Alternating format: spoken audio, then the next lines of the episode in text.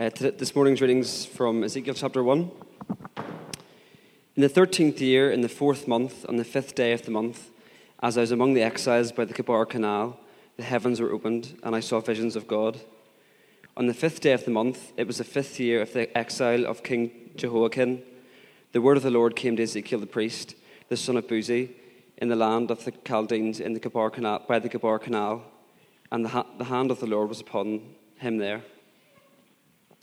As I looked, behold, a stormy wind came out of the north, and a great cloud with brightness around it, and fire flashing forth continually, and in the midst of the fire, as it were, gleaming metal. And from the midst of it came the likeness of four living creatures, and this was their appearance. They had human likeness, but each had four faces, and each of them had four wings. Their legs were straight, and the soles of their feet were like the sole of a calf's foot, and they sparkled like burnished bronze. Under their wings, on their four sides, they had human hands, and the four had their faces and their wings thus. Their wings touched one another. Each one of them went straight forward, without turning as they went. As for the likeness of their faces, each had a human face. The four had the face of a lion on the right side, the four had the face of an ox on the left side, and the four had the face of an eagle. Such were their faces. And their wings were spread out above. Each creature had two wings, each of which touched the wing of another, while two covered their bodies. And each went straight forward. Wherever the Spirit would go, they went, without turning as they went.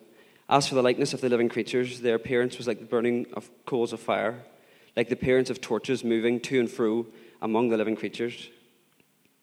And the fire was bright, and out of the fire went forth lightning, and the living creatures darted to and fro like the appearance of a flash of lightning.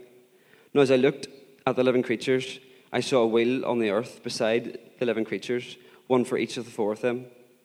As the appearance of the wheels at their construction, their appearance was like the, uh, the gleaming of beryl, and the four had the same likeness, their appearance and construction being as it were a wheel within a wheel.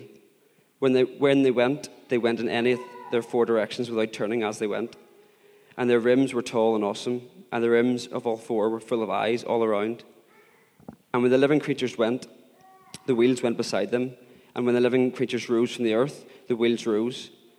Wherever the Spirit wanted to go, they went, and the whales rose along with them, for the Spirit of the living creatures was in the whales. When those went, these went, and when those stood, these stood, and when those rose from the earth, the whales rose along with them. For the Spirit of the living creatures was in the whales. Over the heads of the living creatures there was a likeness of an expanse, shining like an awe inspiring crystal, spread above their heads. And under the expanse their wings were stretched out straight one toward another. And each creature had two wings covering its body. And where they, when they went, I heard the sounds of their wings, like the sound of many waters, like the sound of the Almighty, a sound of tumult, like the sound of an army. When they stood still, they let down their wings. And there came from a voice above the expanse over their heads. When they stood still, they let down their wings. And above the expanse over their heads, there was the likeness of a throne, in appearance like sapphire and seated above the likeness of a throne was a likeness with a, human appearance. And upward from what had the appearance of his waist, I saw, as it were, gleaming metal, like the appearance of fire enclosed all around. And downward from what had the appearance of his waist, I saw, as it were, the appearance of fire. And there was brightness around him, like the appearance of the bow that is in the cloud in the day of rain, so was the appearance of the brightness all around. Such was the appearance of the likeness of the glory of the Lord. And when I saw it, I fell on my face and heard the voice of one speaking. This is the word of the Lord.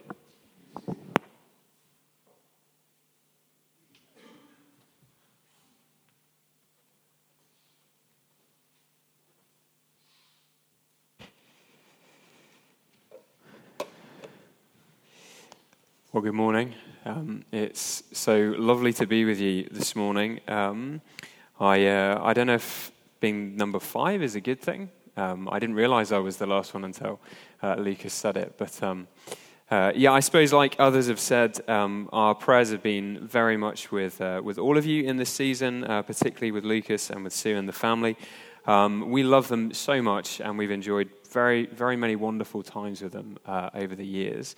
Um, I, am glad that I get to be with you today. Uh, Lucas and I go back right to the early days of Acts 29. Our hair was grungier and, um, and I think we looked considerably uh, scruffier um, as well. You've certainly smartened up. I, I've gone for kind of the cult leader kind of uh, slightly look, which is not what we're going for. But anyway, here is my guess. My guess is that for many of you, Ezekiel is a closed book. Uh, there'll be parts of the Bible that you're very familiar with, but this probably isn't one of them. That was certainly the case when we preached a series through this earlier in the year uh, back in Leeds. Um, we had people who'd maybe heard one or two sermons, Valley of Dry Bones. That's what we normally think of if you think of anything when it comes to Ezekiel. And, um, and we'd had one couple, they've been, in, they, they, they've been in Bible preaching churches for nearly 40 years, and they came up to us after the first sermon and they said, We've never heard a series in Ezekiel. We, we just, we're really excited about this. Now, the reason that many people have never really gone further into Ezekiel is chapter 1. Can I just be honest? It's chapter 1. It is the chapter that you just heard. Because you get 28 verses at the beginning of the book and you think, what, what in the world is this? I'm going to go for another book. Um, you know, I was going to try and get through this, but I don't know what this means. This, is, this seems just wild. It's so intimidating. Ezekiel is full of pictures as a book, um, it's full of unbelievable, bright, vivid pictures. It's a very visual book, but that often makes it seem a, a very wild book. The pictures are provocative, they're confusing, they're, they're offensive sometimes. Um, and they're symbolic too. Can I just say that at the beginning? No one is supposed to reach out to 1 and go, ah, that's what God looks like. That's not what Ezekiel 1 and Ezekiel is for. But it makes it feel like a very strange book. But I know that what you believe and practice here at Village is what the Bible claims for itself, which is that all of it is for all of us. It's what we believe. None of it is meant to be closed. Some of it can be hard, but none of it is off limits. God gives us a book of incredible diversity and range, and He does it for a reason. So it may be that for some of you, Ezekiel 1 will, will, connect with you in ways that other parts of Scripture just simply don't. Or it will connect with you in a different type of way. So let me say it's fine to feel disorientated, it's fine to feel uncomfortable, it's fine to feel a bit on the edge, but just be open to this today. Be open to this. And if you're unfamiliar with the Bible, if today's the first time you've ever opened a Bible, it's not all like this.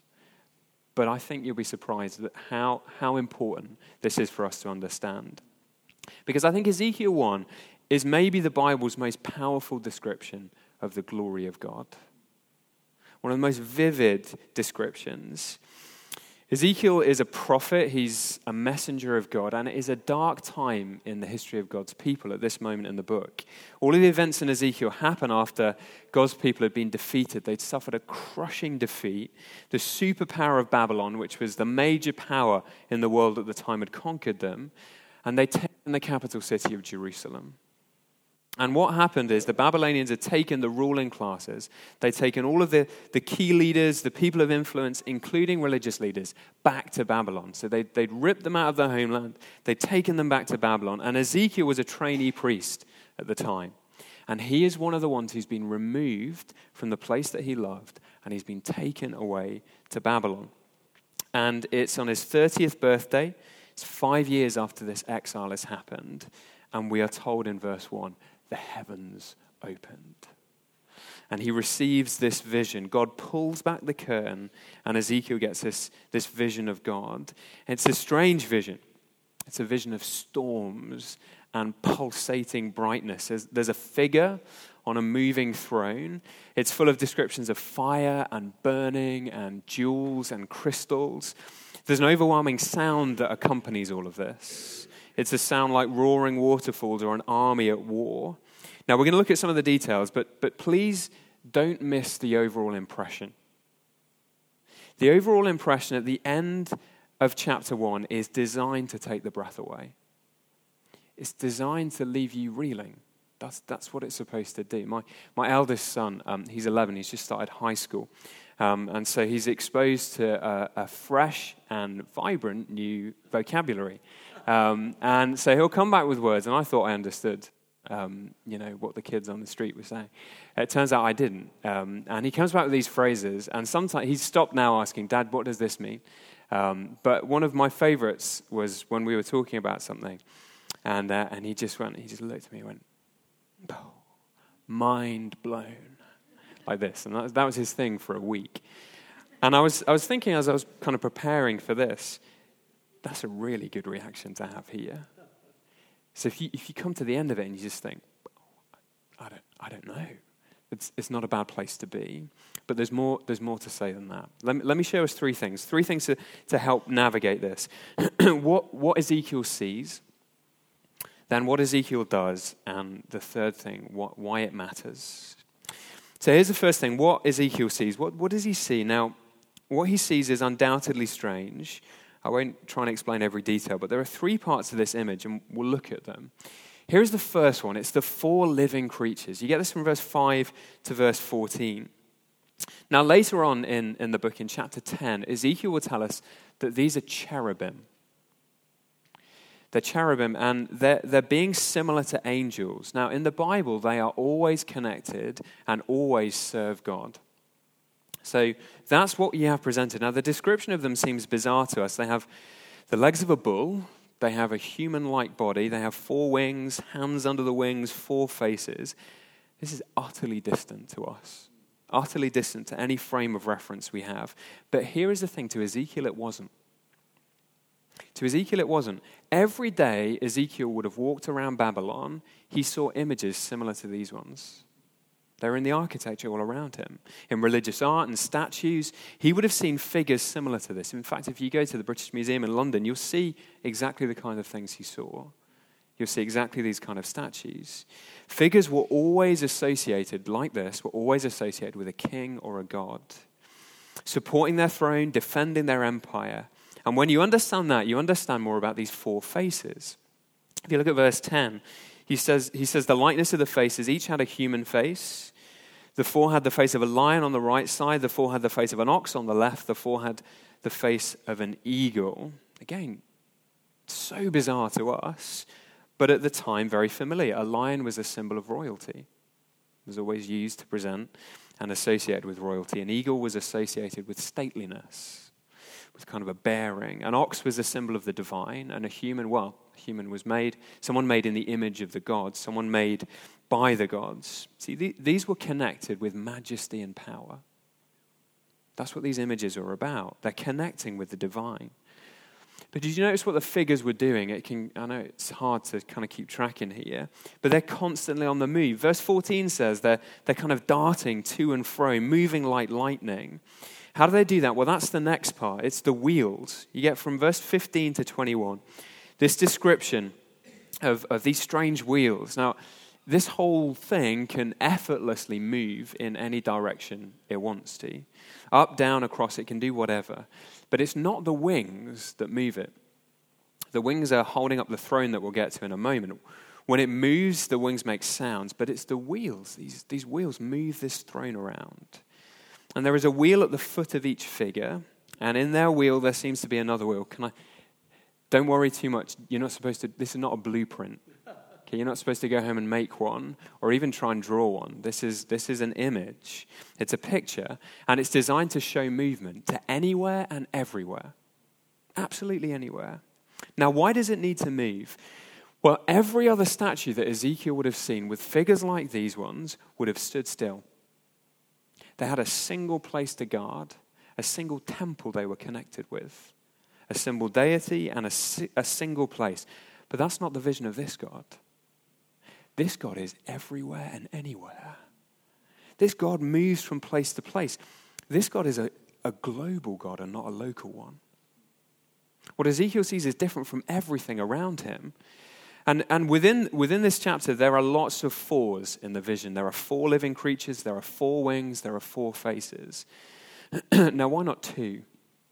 Why not three? If you're going to have four faces, why not have five or six or ten? What is it about four? Well, it's another symbol.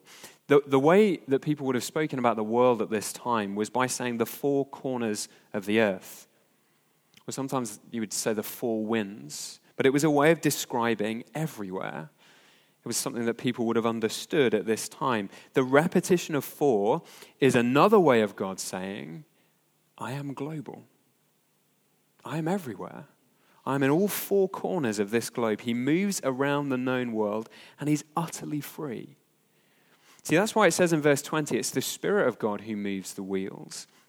Listen to verse 20. Wherever the Spirit wanted to go, they went. The wheels rose along with them, for the Spirit was for the spirit of the living creatures was in the wheels. His throne can go anywhere because he is king everywhere, even in Babylon.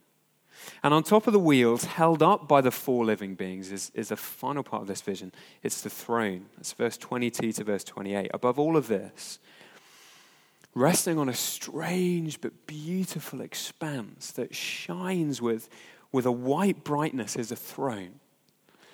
And through somehow this, this white brightness, the throne itself shines blue like sapphire, like the most incredible jewel. And on the throne is a figure in human form. And through the whiteness of the light, the blue light of the throne, you have the figure himself glowing fiery orange in the center. And as he glows fiery orange, radiating out from him all the colors of the rainbow around the edges. here you have this vision of God in the likeness of a human. Now, not exactly a human.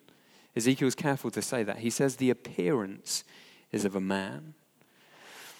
Now, he's seen this vision. He's seen all of the glory of this vision. And it's, and it's at this point, though, he's, he seems to realize what he's looking at. Because in verse 28, you see what he does. He sees the figure and he says, Such was the appearance of the likeness of the glory of the Lord. And when I saw it, I fell on my face. And I heard the voice of one speaking. He collapses face down. it's not surprising. Taken as a whole, the vision is, is of overwhelming power. Four living creatures, servants of gods and kings, symbols of royalty and divinity. The throne of a king drenched in power, free to move around the globe, around the known world free to go wherever he wants. This king has authority and control and movement and freedom. So Ezekiel does the only reasonable thing to do he falls on his face. He falls on his face. Now, let me show you exactly why he does that. We're going to look at what he does here. even after 20 minutes of looking, looking at this, I wonder are you still a bit confused about this vision? It feels like it never quite comes into focus. I've spent so long in this passage, and I still feel like it's not quite come into focus. And it's deliberate, it's for a reason. The whole way through, Ezekiel keeps saying this it was like, it has the appearance of. And then you get to the climax, and let, did you notice again when I read verse 28? Such was the appearance of the likeness of the glory of God. What does he see? he sees the likeness of the glory of God, not the fullness of the reality, the likeness. Here is what Ezekiel is saying Listen, I'm sketching this out. I'm showing you the glory of God, but it's really indescribable. Have you ever heard that phrase that someone, um, someone describes a book as being unfilmable? And what they normally mean by that is it's the book is too complex, it's too detailed, it's too intricate or strange, that the scale of the vision is just too big to capture in a single film. That is what Ezekiel is saying here. I can't get this down. The glory of God is unfilmable. You can't capture the glory of God. There's what one writer calls a beyondness to the glory of God. But this is what you need to see even the likeness of the glory of God. Even the outer fringes of his glory is enough to buckle your knees and transform the direction of your life. See, from this moment forward, Ezekiel changes. Nothing is more significant in the whole of his life than this experience. but it nearly wrecks him. In chapter 3, he says, I'm unable to do anything for a week after a vision. He has this vision, he says, I can do nothing. He's almost paralyzed by it for a whole week. And he refers back to this vision throughout the rest of the book. And from this point onwards, God is utterly central to Ezekiel's vision of the world. Everything is viewed through the centrality of God. His whole message is relentlessly God centered, more than any other prophet. More than 60 times in this book, it's the center of this book. The phrase is repeated, then they will know that I am the Lord. That is the center of this book. See, here is what this means it means there is a difference between knowing about God and knowing God. That you really have to encounter the glory of God. See, Ezekiel knew all of this intellectually, he knew it. He was a priest, he was a trained priest. But in this vision, it becomes an intensely personal experience for him. And it's an experience that shapes the whole of his life and existence. See, listen, you can say, I, I go to church, you can say, I believe in God, but that's different from a life changing encounter with him. How do you know when that happens? Well, in some way, it will knock you off your feet and it will bring you down off your high horse as well. It takes away the self righteousness. It humbles you. It places you on your face. Because how can it do anything but that? See, the more you're filled with the glory of God, the less you're filled with disdain or bitterness or mockery or boasting or a sense of how great you are. You have to be humbled. You know that comes as a, a, pretty much an assault on the whole view of the world that most of us are taught. Most of what we've believed and what we've been taught is that we are central to the world, that we are the ones who the world should revolve around, that we are the most significant thing in this world. The Bible has a word for that, which is sin. Sin is, in many ways, an, a relentless focusing on the self.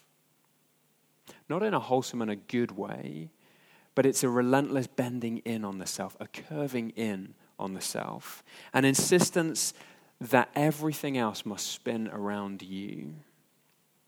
Sin, in essence, is pressing God to the side and elevating ourselves. But here is the thing none of us, none of us was meant to find meaning and purpose and joy and significance in curving in on ourselves. Instead, we were made to find joy and purpose and significance as we orbit around the greatness and glory of God. Ezekiel's vision of God is a God who is unbelievably powerful. He appears in the midst of the most powerful nation on earth as king. I want you just to understand that. God shows up in Babylon and says, I am just as much in charge here as I was in Jerusalem. There is no place where he's not king. And that brings comfort and challenge, all rolled into one. There's a comfort and a challenge. Here is the comfort. Let me start there. See, the word glory has profound depths in the Bible. It's a word that has to do with weight and substance. God is showing us his majestic reality, his glory above everything else. And he uses the symbols of Babylonian religion, but it's like he blows through them. So the symbols can't contain him because no one has freedom and glory and power like him. His glory means he rules all. He rules all, all history, all earthly empires, nations and rulers and kings and global realities. He is the one who is still sovereign over all. What a comfort it is to know that there is a God like that. especially when your situations and circumstances feel like they overwhelm you. Gaze upon the greatness of this God. See his power, see his glory, the one who is enthroned above the heavens. Brings an immense comfort. But here is the challenge He is on a throne. And that means he must be the most important thing. His will and who he is must be more important than anything else. It is the weight beyond every other weight in our lives. He has authority in your life too. Let me walk that out more practically. See, if you say, and maybe you do this morning, you say, I, I, I don't want to, or I can't believe in a God who would do this or judge people like that or would believe in these kind of things or would say these kind of things. If you say that, do you know what you're saying? What you're really saying is, I don't want a God of glory. I don't want a glorious God. I don't want a God beyond my comprehension. I want a God who I can figure out in every single way. I want a God who I can comprehend fully. And when, see, when you say, even when you say something like, well, listen, I can't believe that part of the Bible, or a God who does this, it doesn't make sense to me. When you say that, if you say to God, everything has to make sense for me to believe in a God like you, you're saying to God, you must fit my understanding. Do you know what that is? That's trying to get the Atlantic Ocean in a thimble. That's what that's like. It can't be done. There's a story told about Abraham Lincoln. Listen, don't come and tell me it's not true later. It may not be. Um, for the purpose of this illustration, I think it, it should be. Um, but there's a story. Um, President of the United States during the Civil War, and a lady asked him if he thought that God was on their side. And he said to have turned and replied, Madam, I'm less concerned whether God is on our side than whether we are on his side. Now, listen, I don't know if he said it, but the thought behind that is so deep. That's the difference, you see. You can't make God fit you. You can't make him walk lines that you try and set. The moment you do that, he's robbed of glory. And you no longer have the true God. He's not a tame God, he's infinitely beyond. His glory means he's beyond you. Let me show you why this matters. I've been trying to show you that. But let me, let me, let me kind of finish with walking this one out. Why does it matter you, you understand the glory of God? Here is the first thing it's because you won't understand yourself until you understand His glory. What you think about God frames what you think about yourself. See, without understanding God, you will never understand yourself. Um, John Calvin, who was a French pastor and theologian in the 1500s, uh, he wrote one of the most influential Christian books ever written, The Institutes of the Christian Religion. And the book, the whole book, begins with this, begins like this The whole sum of our wisdom, wisdom that is, which deserves to be called true and assured, broadly consists of two parts knowledge of God and knowledge of ourselves.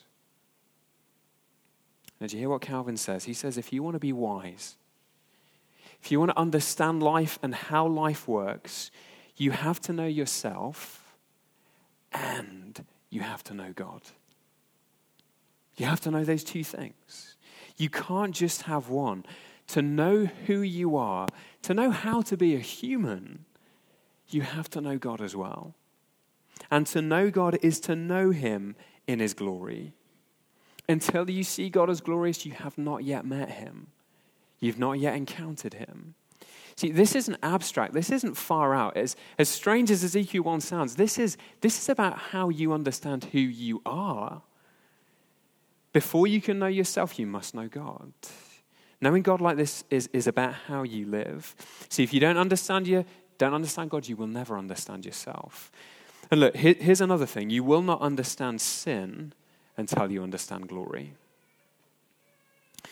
See, the rest of the book of Ezekiel pushes you to some very hard places. You see God's judgment against the sin of his people, but none of it will make sense. And in fact, the whole thing that the Bible makes about what sin is and why sin matters, you will never make sense of until you have this view of God. Sin will always be a small thing until you see the greatness of God until you see what he's like. Let, let me show you this. There's a part in the Old Testament where King David uh, desires a woman.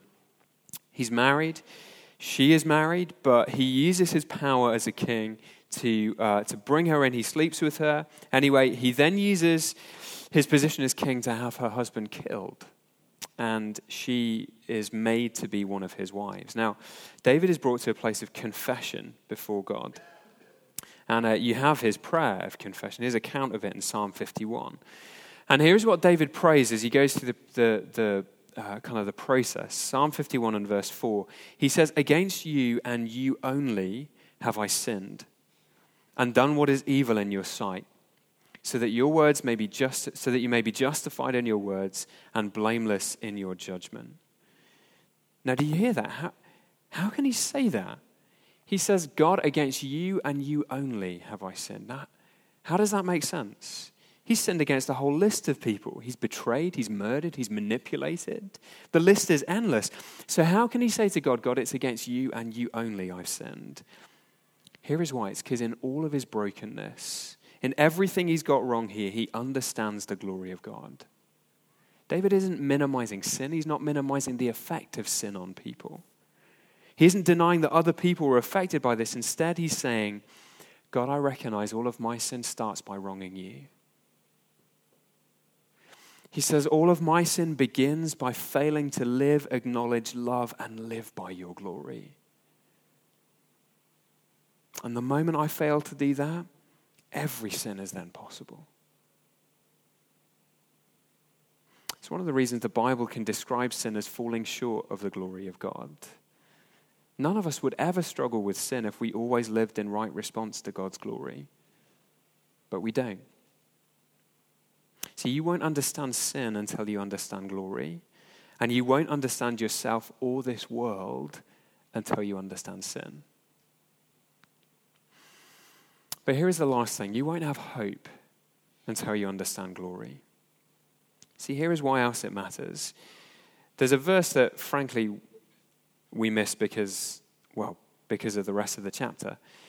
But if you look at verse 3, there's a lovely way and a very small thing that verse 3 ends by saying. It says, The word of the Lord came to Ezekiel, the priest, the son of Buzi, in the land of the Chaldeans by the Chebar Canal, and the hand of the Lord was upon him there. It Was upon him there. I've already said that God appeared in Babylon. But let, let me highlight this it wasn't just what Ezekiel saw, it was where he saw it. God is appearing, he's speaking, he's radiating glory right there in pagan Babylon. In the center of everything that stood against all that they believed was good about God, God appears to his exiled people. To be in exile is by definition, to be disorientated. No homeland, no roots, no security, everything familiar, everything loved has been left behind. The people here had so many doubts, so many questions, surrounded by other gods. Had their God forgotten them? Did he still love them? So far from the temple that they loved, could their God still be known? Is it all over? Do, do we just fade out and weep by the rivers of Babylon? But into all of that, God appears. To a shell shocked, to a shattered people, God comes. And with his presence, he says, I have not abandoned you. It brings hope. He's here. He's not forgotten his people. Do you know he never forgets his people? five years in exile before this vision comes. I'm not going to speculate on what they felt. But God, in all of his shining splendor, as he appears to Ezekiel, says, It's not over. It's not finished. I'm here. But there's another emotion that comes with a hope, and it's, it's I've got to say this, it's fear. See, this glory vision is ominous too. There's a consistent presence of fire in the vision. Later on in the book of Ezekiel, uh, fire is used as an image of God's judgment. And elsewhere in the Bible, God is pictured as coming on the fires of judgment. The vision says, listen, he's here, but he's coming to judge his people. His people are rebellious, they're glory denying. That's why they were exiled in the first place. And God can't ignore that. See, here's why this matters. It's because, because we're still a people living in exile. Now, for most of us, that's not and probably never will be physical. But spiritually, every single one of us is an exile. Every single one of us lives in spiritual exile because sin forces us from the good presence of God. We live east of Eden. We live out in the howling wilderness of sin. We want comfort. We want the presence of God, but we fear his glory, don't we? We fear it. So, what hope for us in our rebellion? What does all this glowing imagery, a figure radiating with brightness, what does it remind you of? Would you remember the glowing, fiery splendor of Jesus on the Mount of Transfiguration? As before the three disciples' eyes, he's transformed and he shines with glory. Or how about when John sees Jesus in Revelation chapter 1, glowing, pulsating with light, with a sound like rushing waters? And what does John do? He falls on his face. Here, here is our only hope that Jesus steps down into our exile that Jesus appears to us. See, Jesus Christ had the glory of God, but when he came to earth, he emptied himself of that glory. What does that mean? It means that everything that glory entails, beauty and honor and importance, Jesus was stripped of it all. Stripped of it all. He lost all of the glory he had. Why? So someday we could be clothed with his glory. Jesus lost it so we could have it. See, that is the reason why when Jesus died, the veil was ripped in the temple. It means the glory of God is no longer fatal to us. It means the glory of God can come into your life. It can overwhelm in awe and splendor, but it comes as a comfort and a joy. See, Jesus brings us the glory of God. She said, Let me say to you, maybe here's where, where you, you end with this. You say, Listen, if God showed me a vision like this, I definitely would believe. God showed me himself in all of this glory, I would, I would definitely have a response like Ezekiel. But well, it just hasn't happened yet. Here's the message of the gospel don't wait for a vision like this. Instead, come behold the Lord Jesus. Come look at Christ, and in him you will see all the glory of the Father. And he will invite you in to share in the glory. He will clothe you with the glory. That's why the New Testament says God, who said, Let light shine out of darkness, made his light to shine in our hearts and gave us the light of the knowledge of the glory of God. Where? In the face of Christ Jesus. Here is the invite it's come bask in the glory, it's come enjoy the glory it's come experience the glory of God in the face of Christ. Let me pray for us. Father God, I'm, I'm so thankful that really there, there is in this vision a message for all of us. Uh, it's not, it's not neat, it's not a packaged message. It's not even a particularly comfortable one in so many ways, but it is the one that we need to hear. It's that you're glorious. It's that you are high and lifted up. It's that you are seated enthroned above the heavens. It's that there is no one like you. It is that your glory is unfilmable. It is that your glory, even in its likeness, even in its outer fringes, is beyond our full comprehension. God, for those of us who just need to see and marvel again at your majesty, pray we do it in joyful humility. Father, for those who need to hear the rebuke of your sovereignty today, that you are enthroned, you are king. And our life so often is lived doing everything to undermine your lordship.